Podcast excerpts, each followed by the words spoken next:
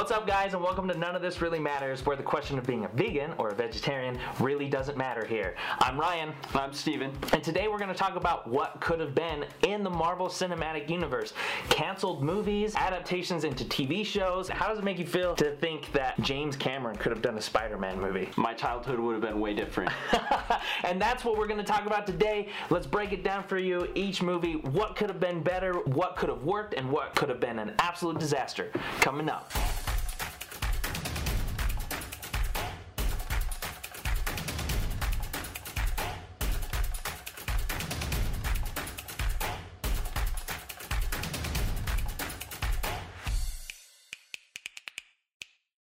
Right, so what's first on our list? So we have a lot to talk about, but I think we can talk about the most recent one, which is the Inhumans. Ever heard of that before? I was never exposed to that comic, no. Right, which is, I think, kind of the point. The whole reason why they did the Inhumans to begin with as a movie was they tried to bring in a lot more space things into everything. Inhumans are a family who lived on Earth that were experimented on from the Kree and Skrull War that gave them powers of a Kree being to be powerful in many different ways. It's almost like trying to get into the X-Men, which they don't have the rights to, not yet at least. And now it's a TV show, and really the question is, do you really think Marvel belongs on TV compared to the movies that they have? From what I've heard, Kevin Feige really doesn't get along with the head of the TV Marvel department. It was originally going to be a, a feature film, and Feige's like, hey, you can have our trash. This movie isn't going to fit with our, our vision. And I think that from like from day one, it was going to be a disaster. It had Vin Diesel, who was going to be the lead character. I'm not a fan of Vin Diesel. I think he was really good in Guardians of the Galaxy. I am Groot. That's all he really needs to say. It is funny though because Vin Diesel was supposed to play Black Bolt, and Black Bolt actually can't speak. If he does speak, then he would blow up mountains. That's pretty much what his power is. Really weird. The TV show is not getting really good reviews. There's many others. I mean, back in 2000, there was what Fantastic Four. It would have been from Peyton Reed. This is the guy who took over Ant-Man after Edgar Wright kind of got the shaft. We're all really curious what Edgar Wright's Ant-Man would have been like, but we should also be curious as to what Peyton Reed's Fantastic Four could have been versus Tim Story, who made that really crappy one in what was it, 2005. I heard that Peyton Reed had like a whole different other vision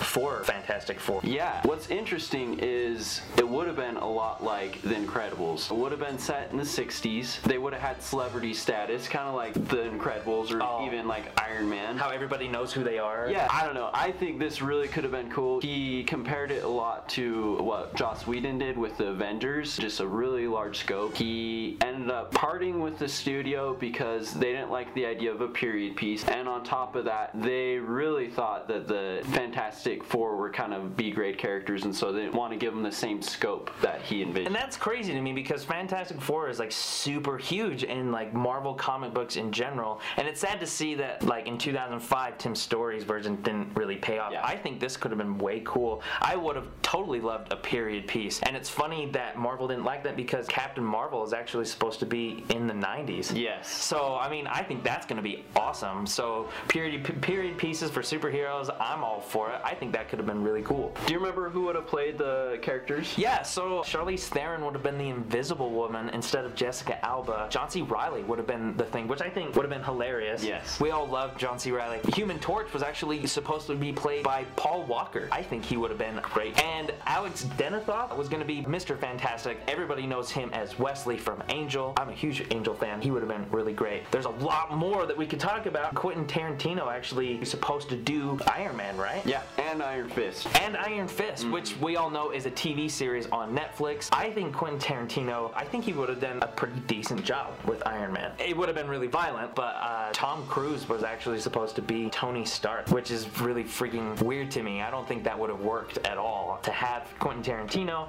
direct Tom Cruise to this very violent character who wasn't really well known until 2008, I think it could have been a disaster. Personally, I don't connect too much with Quentin Tarantino. I do really appreciate his love for B movies. And also, he's interested in like black exploitation, which would have really worked for Iron Fist. But I think his visual style would have been great for the comic books. But if he would have taken on Iron Man, I doubt we would have an MCU right now. Now. That's true because Robert Downey Jr.'s version of Iron Man is so classic. They took a character that nobody really knew about. He wasn't very popular in the comic. He was just like a B character, which is hard to believe because he's so huge now. And to think that somebody like, and this was rumored, Nicolas Cage was also in the mix too. That would have been freaking weird. So back in 1996, Marvel actually had plans to make a Black Panther movie. Recently, we got the Black Panther movie, and it was a, a great movie. But back in 1996, I don't know if it would have been the movie that we know it as today. Would have been crazy. Wesley Snipes was supposed to play Yeah. Black Panther, right? Which I think would have been super cool. Wesley Snipes, we know him from Blade. I mean, that's definitely one of his most popular roles, which is actually another Marvel movie. And the funny thing is, is that he was pushing really, really hard to be the Black Panther and have everything work out. But Marvel was actually going bankrupt at the time. It's kind of hard to believe because they're so huge today. But like, for them to go bankrupt, they had to sell the rights and then they pushed Blade on him. And then they came back to him in 2000 or somewhere around 98 and they said, Are you interested in doing this? And he said, Nah, I think I'm going to do Blade 3, which we all know really sucked. So to me, one of the most interesting movies that never happened is James Cameron's Spider-Man. And what's interesting is he would have brought in a lot of people that he worked with. For example, Spider-Man probably would have been Edward Furlong, who played Little John Connor in T2. Oh, yeah, yeah. Terminator 2.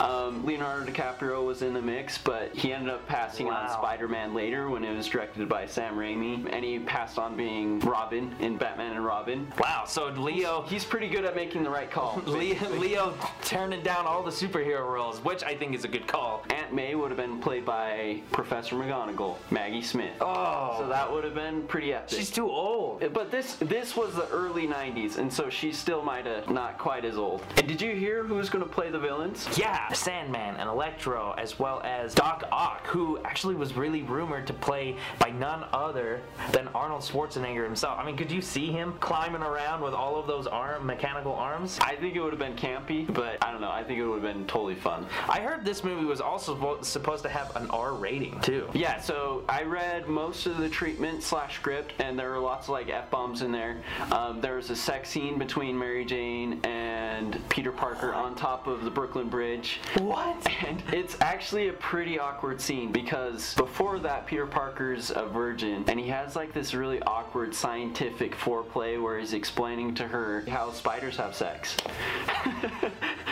What is But- James Cameron thinking? What's interesting reading this treatment is there are some gems in it that were pulled over um, to Sam Raimi's Spider-Man. So we have a lot of the same scenes with like Uncle Ben dying, pretty similar aesthetic in the storyboard, and also the iconic where like half of his costume gets blown off, and they use that in like Oh. two and three because they love it so much.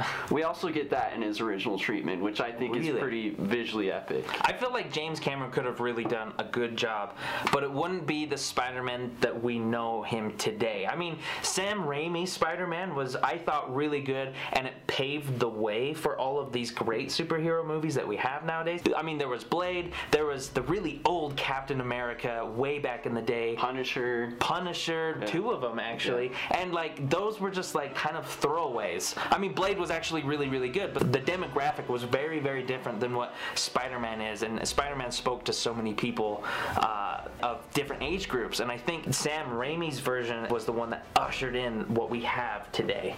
I agree. So Marvel really was struggling back in the day. Again, it blows my mind how this juggernaut of a company struggled back in the day. I mean, a comic book company who tested the waters in in film, everybody kind of like laughed at, nobody really took any of their movies serious. And here we are, ever since 2008 with Iron Man, it's just been a force to be reckoned with. It's really cool to see what could have been, and we're really excited to see what will come to pass. I mean, how excited are you for Infinity Wars? I think it's going to be epic. There are lots of things they're going to juggle, and I'm really curious to see how they do it. Absolutely. Thank you guys so much for tuning in. Be sure to check out the rest of our stuff here. Again, this is our countdown to the Infinity Wars. Comment down below. Tell us what you guys think would have been really good. I mean, would Tom Cruise have been really good as an Iron Man? I mean, what about Nick Cage actually being considered? That's ridiculous to me. What do you think? What are some other movies that you know of that were canceled? We don't do a lot of research here, him more than me. But check out all of our other videos that talk about it as well as stay tuned for so much more Nerdy Blur TV content. Until next time,